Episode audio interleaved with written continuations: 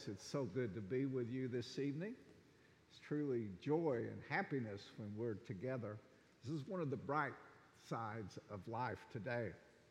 Well, the readings of the past several weeks have been laying the scriptural foundations for the prominence of St. Peter, and today we really hear it, and his successors who would follow him as the Pope, or as the church describes it, the vicar of Christ on earth. Here's a good point. Did you know that the word pope is derived from the Greek word papas? You know, we talk about papa, the Latin word is papa, so sort of that's where the word father comes, isn't it? Papa, papas. And that's why we refer to him as the Holy Father. Here's a couple more interesting facts about the Holy Father. Beginning with Peter, there has been an unbroken succession of 266 popes. And in the first 200 years of Christianity, every pope but one was martyred for their faith. So you might call that hazardous duty, right? Well, here's a few interesting facts about our current pope, Pope Francis. Did you know he had a master's degree in chemistry and he is an avid soccer fan?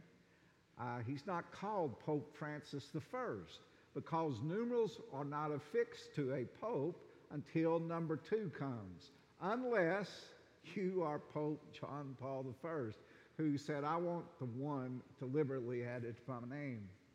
He is also the first non European pope. This was really substantial for 1,200 years. That's how long it had been. He owned a Harley Davidson motorcycle at one time. He has only one lung and has worked as a chemist, a janitor, and as a bouncer. I can't imagine Pope Francis being a bouncer, can you? But uh, most importantly, he is a pope with an immense love, a passion, and an enthusiasm for Jesus, people, and the church. So let's look a little bit at the Pope. First of all, why do we need a Pope? That's a good question.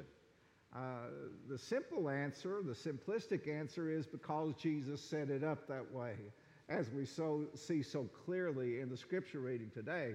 But if you would like a more detailed explanation, let me offer you this Jesus, the head of the church, has ascended into heaven and he is now seated at the right hand of the Father, where he intercedes for us in prayer.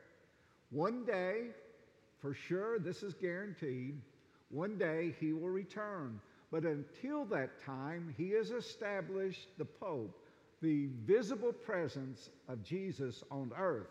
And it is this presence that forms the foundation of the unity for both the bishops of the church and the entire company of the faithful. It's sort of like this. Jesus spoke of this in a parable one time. He said this It's sort of like the owner of a company who takes, takes off for an extended period of time. Well, when they go, they don't just leave uh, until they have a competent person who is placed in charge of the business, because otherwise it would be utter chaos. So the Pope is that person and that position. So, what I want us to do is to take a few minutes to review the witness of the Scriptures because that's where we have to go. The witness of the Scriptures because he is the first pope and his example establishes the basis of leadership for all future popes. Here's an interesting fact about Peter. Did you know that Peter's name is mentioned 195 times in the New Testament? which is substantially more than all the other apostles put together, which is 131 times. Uh, and also, this in the Gospels, when the apostles are listed, Peter is always mentioned first. He's the first to be mentioned. And to whom else did Jesus say these words?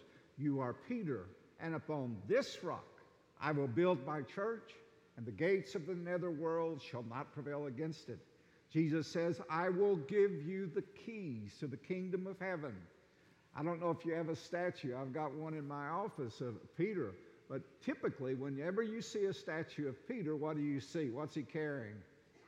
Keys. He's always got keys, right? And that's to, that represents Jesus giving to him the keys to the kingdom of heaven. And so he says to him, Whatever you bind on earth will be bound in heaven, and whatever you loose on earth shall be loosed in heaven. Uh, that's pretty substantial, isn't it? I think that's extremely substantial. And Jesus even changed his name from Simon, the Hebrew, to Peter, Petros, meaning rock. And so these and many other passages in the gospel reveal to us Jesus preparing Peter for this unique, wonderful ministry of leadership and service as the Pope. And we must not forget the witness of the Acts of the Apostle. In Acts, what do we see?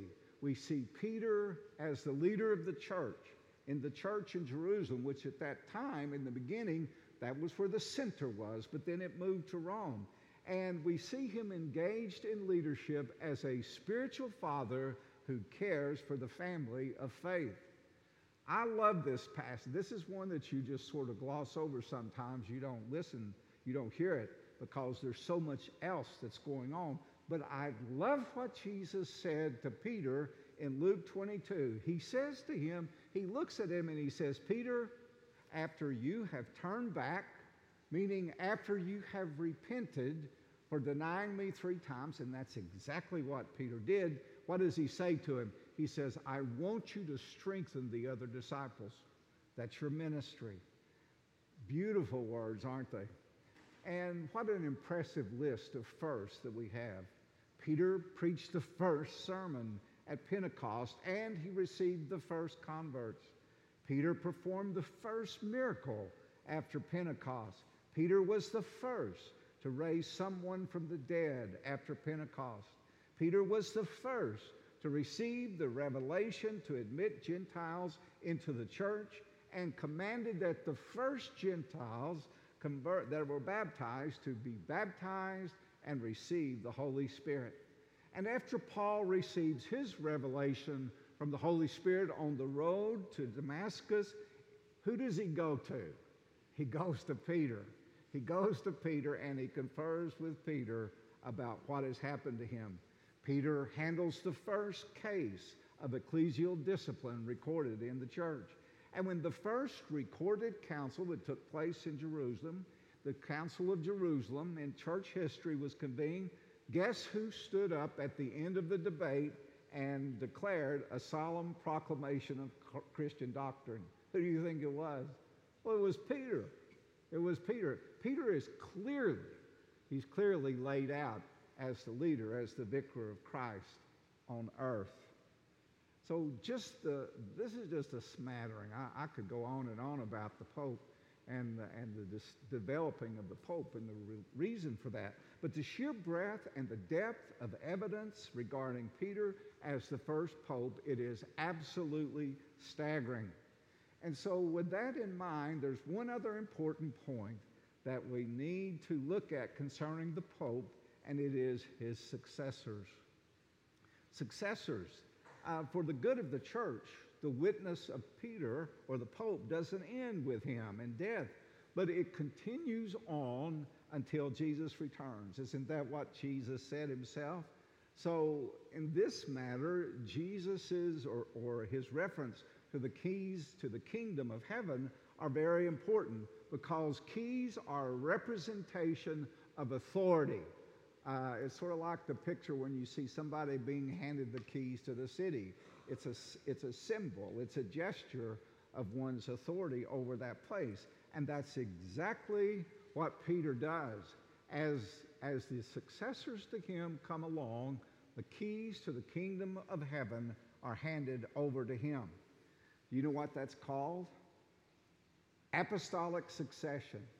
You know, we don't think a lot about that word, but it's one of the key doctrines of the church. It really is. It, it's uh, a very distinguishing mark, as a matter of fact, in the Christian church today, is that there is an unbroken line of succession, of, of passing on, and, and we see that happening in Acts uh, so beautifully but the passing on of the authority of the vicar of Christ on earth to another when it is time for the one to go home. And we acknowledge this every week when we have Mass. We're going to, we're going to do it today, as a matter of fact. Uh, it, it's in the creed. You know where it is? It says, I believe in one holy, Catholic, and apostolic church. There it is. See, it's, it's, it's a key. It's a key to our faith. Now, one closing comment on the Pope that I feel is very necessary because of the times that we're living in. As I reviewed these scriptures, as I thought about them and all that Jesus has entrusted to the Holy Father, it's important that we be respectful of him and his position. Uh, criticism today has become more like a caustic free for all. And this is particularly seen in the political arena, which ends the way that we, that we discuss, the way that we look at things, the way that we criticize. What it has done, it has divided us. And it has created an environment of distrust and disdain, uh, you know, as opposed to a sense of community. United we stand, divided we fall, right? And that's sort of the motto of Kentucky. Isn't that what it says? That's right. It's a, we are a community, and we have to be careful. See, there's ways. We don't have to be caustic like the way we are today. Uh, Jesus never endorsed that kind of judgmentalism. He never did. Uh, but he does present us with ways in which we can express our concerns. We need to do that. That's really important. But we need to do it in a way that does not denigrate the position or the person. This is a very important person. Remember this if you look in the scripture, the language of the Holy Spirit is respect. It is respect.